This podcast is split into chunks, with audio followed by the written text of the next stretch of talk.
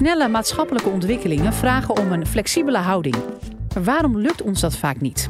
Het antwoord gaf sociaal psycholoog Daan Schepers van de Universiteit Utrecht op het podium van het Bedweterfestival. Ons lichaam doet daarbij namelijk vaak iets anders dan ons hoofd. Zo kan zelfs de meest progressieve man vrouwenemancipatie nog als een bedreiging zien.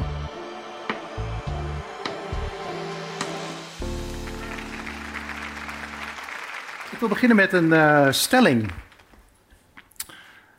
Feminisme discrimineert mannen. Bent u het eens of oneens met deze stelling? Mag ik de handen zien van de mensen die het eens zijn met deze stelling? Van de mensen die hun handen opstaken, uh, is een meerderheid het oneens met de stelling dat feminisme mannen discrimineert. Hou dit gegeven even vast, hier kom ik uh, later tijdens mijn presentatie op terug. Ik ben inderdaad uh, Daan Schepers, ik ben sociaal psycholoog en samen met mijn collega's van de Universiteit Utrecht doen wij onderzoek naar sociale verandering. En uniek aan onze benadering is dat we niet alleen mensen om hun mening vragen over sociale verandering, net als ik net uw mening vroeg, maar dat we ook lichamelijke metingen nemen. Dat we ook met een mooi woord fysiologische metingen nemen om te kijken hoe mensen reageren op sociale verandering. En um, door bijvoorbeeld hartslag en bloeddruk te meten, kunnen we iets zeggen over hoe mensen zich uiteindelijk inzetten voor bijvoorbeeld sociale verandering of uh, of ze die verandering juist bedreigend vinden. En uit ons onderzoek blijkt dat het hoofd soms iets anders zegt dan het hart. Dat mensen met het hoofd een progressieve mening uiten, maar dat ze wel degelijk uiteindelijk ook bedreigd zijn als we kijken naar wat hun hart en bloedvaten voor gedrag vertonen. En dat is voor mij als sociaal psycholoog natuurlijk super interessant, hè, dat het lichaam iets anders zegt dan de geest. Maar dat is ook belangrijk. Dat is ook, heeft ook belangrijke praktische implicaties, omdat die fysiologische processen uiteindelijk ook ons gedrag aanzetten. En uh, als je dus wilt begrijpen waarom sociale verandering soms zo langzaam gaat, of waarom mensen soms zo heftig reageren juist op sociale verandering, dan moet je niet alleen maar meningen meten, maar dan moet je ook fysiologie meten. Hoe gaan we om met sociale verandering? Dat is denk ik een van de grote mondiale vragen van deze tijd. Sociale verandering gaat over verschuivingen in macht en status tussen individuen of uh, groepen. Bijvoorbeeld door globalisering of door migratie of door veranderende normen en waarden. Door veranderende seksenrollen of uh, veranderende seksenidentiteiten. en dergelijke verandering is vaak uh, bedreigend. Met name natuurlijk voor mensen die wat uh, verliezen hebben. Denk bijvoorbeeld aan boze witte mannen, hè, waar we zo veel over horen in de media.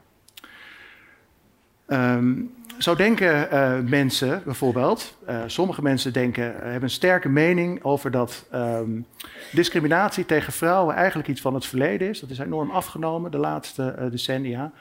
Maar daarentegen is discriminatie tegen mannen juist sterk toegenomen de afgelopen decennia. Eigenlijk zijn mannen nu de slachtoffers van discriminatie.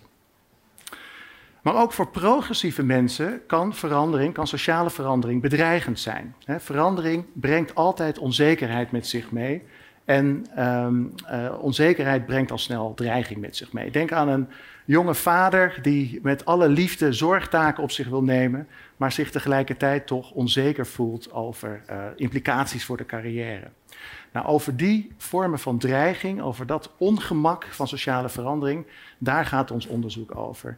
En um, uh, een van de dingen die we proberen te begrijpen, en die denk ik ook belangrijk is om te begrijpen, is waarom mensen die soms de beste bedoelingen hebben, die progressief zijn, die verandering ondersteunen, toch op een subtiele manier verandering ondermijnen. Nou, hoe onderzoek je uh, zoiets? Nou, niet alleen maar door mensen hun mening te vragen. Hè, want die is, zeker bij progressieve mensen, die is vaak best wel uh, uh, positief. Dus in de experimenten die wij doen, nemen we ook psychofysiologische metingen. Bijvoorbeeld als mannelijke en vrouwelijke proefpersonen met elkaar debatteren over veranderende seksenrollen. En met die fysiologische metingen kunnen we bijvoorbeeld vaststellen in hoeverre um, mensen zich inzetten tijdens een uh, taak, tijdens een debat, in hoeverre ze hun mening kracht bij willen zetten, of in hoeverre ze bijvoorbeeld bedreigd zijn door de situatie. Dus we meten inzet en inzet wordt um, geïndiceerd met een mooi woord door een hart dat sneller en krachtiger gaat pompen. Dus als het lichaam zich klaarmaakt voor actie, hè, dan, dan is er sprake van een soort voorbereiding voor inzet. Terwijl uh, dreiging, um, uh, dreiging zetten we in de regel af tegen uitdaging. Dus dreiging is een vorm van negatieve stress die we vaak afzetten tegen een vorm van positieve stress, uh, uitdaging. Dus als je je inzet voor een taak, dan kun je dat nog steeds als bedreigend of uitdagend ervaren. Op het moment dat je de taak als een uitdaging ervaart, dan verwijden bloedvaten zich, waardoor er meer zuurstofrijk bloed kan vloeien naar spieren, naar organen, naar de hersenen. Terwijl als mensen bedreigd zijn, juist hun bloedvaten uh, vernauwen en uh, er juist niet meer bloed wordt uh, rondgepompt. Dus om deze manier bepaalde fysiologische metingen met elkaar te combineren, kunnen we tot een inzetindex komen en kunnen we tot een dreiging versus uitdaging inzet komen. En we verwachten dus dat dergelijke fysiologische metingen met name afwijken van meningen bij progressieve mensen. En om dat te onderzoeken dachten we, we gaan naar een plaats waar we waarschijnlijk veel progressieve mensen in het wild kunnen aantreffen. Namelijk het Lowlands Festival. Als onderdeel van Lowlands heeft um, uh, Lowlands tegenwoordig ook het Lowlands Science uh, Festival, waar wetenschappers onderzoek kunnen doen met um, Lowlands publiek als uh, proefpersonen. En we hadden op Lowlands eigenlijk precies hetzelfde soort lab als we normaal aan de universiteit hebben. We konden heel nauwkeurig psychofysiologische metingen doen. Hoewel uh, onderzoek doen op een festival natuurlijk uitdagend is op een andere manier. Hè. We stonden eigenlijk pal naast het hoofdpodium, de, de Alpha-tent, dus er was uh, af en toe flink uh, geluid. en we moesten mensen ook uitgebreid screenen op alcohol- en drugsgebruik.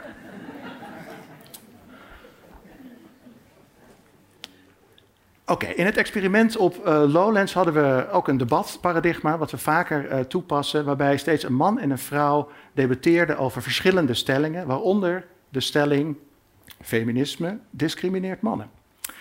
En mensen kregen van tevoren een vaste rol toebedeeld. Ze moesten of voor deze stelling debatteren of juist tegen deze stelling. Dus we kregen eigenlijk op die manier vier groepen. Mannen die voor de stelling moesten debatteren, mannen die tegen de stelling moesten debatteren, vrouwen die voor de stelling moesten debatteren en vrouwen die tegen de stelling moesten debatteren. Maar voordat de mensen het debat aangingen, meten we eerst hun uh, bewuste mening over deze uh, stelling. Net als ik net bij u de mening uh, peilde. We deden dat alleen niet met handen opsteken, maar ze konden dat aangeven op een zevenpuntschaal, waarbij een 1 stond voor helemaal mee oneens en een 7 voor helemaal mee eens. Inderdaad bleek Lowlands publiek een uh, progressief publiek, in de zin dat een overgroot deel van de mensen het oneens was met de stelling feminisme discrimineert mannen. En minstens zo belangrijk was dat we hier geen verschillen bij vonden tussen mannen en vrouwen. Geen significante verschillen tussen mannen en vrouwen. Dus vrouwen waren het niet significant minder eens met de stelling dan mannen uh, dat waren. Maar dit is dus wat het hoofd zegt. Wat zegt het hart uh, vervolgens? Daarvoor, gingen we, da daarvoor brachten we meetapparatuur aan, fysiologische meetapparatuur, en gingen we kijken wat gebeurt er nou precies tijdens het debat. Oké, daarvoor keken we dus naar de fysiologische metingen. Waarbij uh, we eerst, laten we eerst kijken naar uh, de inzetindex. Dus dit is een index die gebaseerd is op hoe krachtig en hoe snel het hart uh, pompte terwijl mensen de discussie aangingen. en op deze index zijn hogere waardes wijzen een sterkere inzet aan, terwijl lagere waardes een mindere inzet aantoonden. Laten we eerst naar de vrouwen kijken. Vrouwen toonden een sterke toename in uh, uh, inzet, een sterke uh, indicatie van inzet, wanneer zij tegen de stelling feminisme discrimineert mannen moesten debatteren. En, ehm, of dat ze die mening moesten aannemen, dat ze tegen die mening, tegen die stelling moesten zijn. En dat is in zekere zin ook wat je zou verwachten. Mensen hebben immers net aangegeven dat ze het, of overgrote gedeelte van de mensen heeft aangegeven dat ze het oneens zijn met die stelling. Dus als je dan vervolgens in het debat inderdaad het oneens mag zijn tegen met die stelling, dan uh, verkondig je dus eigenlijk je eigen mening. En dan is het logisch dat je nou, extra intrinsiek daarvoor gemotiveerd bent. Terwijl vrouwen juist wat minder goed hun best deden als ze uh, juist voor de stelling moesten zijn dat, uh, dat feminisme mannen discrimineert. Maar wat gebeurde er met de mannen? De mannen lieten exact het tegenovergestelde zien. Dus bij de stelling, uh, als zij de stelling moesten ontkrachten dat feministen mannen discrimineert, dan toonden ze maar zeer weinig inzet. Terwijl als ze juist voor de stelling moesten zijn dat feminisme mannen discrimineert, dan vertoonden ze juist grote inzet. Dus ook wel, hoewel deze mannen op hun vragenlijst eerder hadden aangegeven dat ze het eigenlijk grotendeels oneens zijn met deze stelling, waren ze toch sterk gemotiveerd om juist voor deze stelling te zijn en juist zeer weinig gemotiveerd om er tegen te zijn. Nou, hoe zit dat verder met die dreiging versus uitdaging? Ook dat uh, meten we met een uh, fysiologische index, waarbij uh, hogere waarden indicatief zijn voor uitdaging. En uitdaging um, treedt dus op op het moment dat, um, um, of als mensen uitgedaagd zijn, dan verwijden hun bloedvaten zich. Terwijl als mensen juist bedreigd zijn, dan knijpen die bloedvaten dus meer samen. En uh, dat geeft, uh, dat op de index geeft dat, komt dat tot uitdrukking dus, bij juist lagere waardes. Nou, laten we eerst weer naar de vrouwen kijken. En inderdaad bleken vrouwen positief uitgedaagd te zijn als zij de stelling discriminatie, of sorry, feminisme discrimineert mannen mochten ontkrachten, als ze daar tegenin mochten debatteren. Uh, terwijl ze lichtelijk bedreigd waren op het moment dat ze juist uh, die stelling moesten verdedigen. Nou, voor mannen vonden we niet een heel sterk uitdaging-effect, uh, zoals we bij de vrouwen vonden. We vonden ook niet een heel sterk dreiging-effect. Het was er een beetje tussenin. Op het moment dat mannen de stelling uh, moesten ontkrachten dat feminisme mannen discrimineert, nou, dan, dan reageerden ze eigenlijk niet zo heel heftig in de een of de andere richting. Wat ook in lijn is eigenlijk met het vorige resultaat, dat ze zich überhaupt niet zo heel erg inzetten. Dus het kon ze eigenlijk allemaal niet zoveel schelen. Oké, dus uh, ons onderzoek laat zien dat het hart soms iets heel anders vertelt dan het hoofd. Dus in tegenstelling tot vrouwen bleken mannen veel minder gemotiveerd om hun progressieve denkbeelden kracht bij te zetten tijdens het debat. Dus hoewel enerzijds hun hoofd zei: ja, ik ben wel uh, voor verandering, uh, bleken ze veel minder gemotiveerd, bleken ze een beetje de kantjes ervan af te lopen in het debat. Terwijl vrouwen juist wel um, dat extra stapje maken. Terwijl vrouwen juist wel echt hard voor de zaak toonden, om het zo uh, te zeggen. En zelfs positief uitgedaagd werden bij het ontkrachten van de stelling dat feminisme mannen discrimineert. De vraag is natuurlijk, waar komen die verschillen vandaan? En daar moeten we nader onderzoek naar doen. Daar moeten we nader ook gaan kijken naar wat gebeurde er precies in die debatten. Wat werd er precies naar voren gebracht? Eén mogelijkheid is natuurlijk dat uh, mannen hier enigszins politiek correct reageerden. Ze gaven een soort sociaal wenselijk antwoord op, uh, op de vragenlijst. Maar vervolgens, als we dan hun echte motivatie gingen meten op een meer subtiele manier, met een fysiologische maat, dan toonden ze toch minder uh, inzet. Een andere verklaring is dat mannen gewoon veel minder met de gevolgen van genderongelijkheid in aanraking komen. Ze weten misschien veel minder wat er speelt, weten misschien veel minder wat er aan gedaan zou kunnen worden. Ze weten misschien veel minder situaties waar het speelt. Waardoor ze, als ze ineens een stelling moeten uh, verdedigen, um, uh, um, een meer pro-feministische stelling moeten uh, verdedigen, ja, ze gewoon veel minder gesprekstof hebben. Ze gewoon veel minder um, goed beslagen te ijs komen. Nou, dat zijn dingen die we verder gaan uitzoeken. Maar wat het huidige onderzoek in ieder geval laat zien, is een factor die kan verklaren waarom sociale verandering soms zo langzaam lijkt te gaan omdat het hoofd soms iets anders doet dan het hart. En wat ik ook terug wil geven aan u, op het moment dat u zelf nu nadenkt over wat u net heeft geantwoord aan het begin, en of u misschien wel van uzelf denkt dat u heel erg uh, progressief bent, um, is natuurlijk de tweede stap om na te denken in hoeverre u ook daadwerkelijk inzet om dingen te veranderen. En op grond van onze data zouden vooral de mannen bij zichzelf te raden moeten gaan. Dus, uh, dank wel.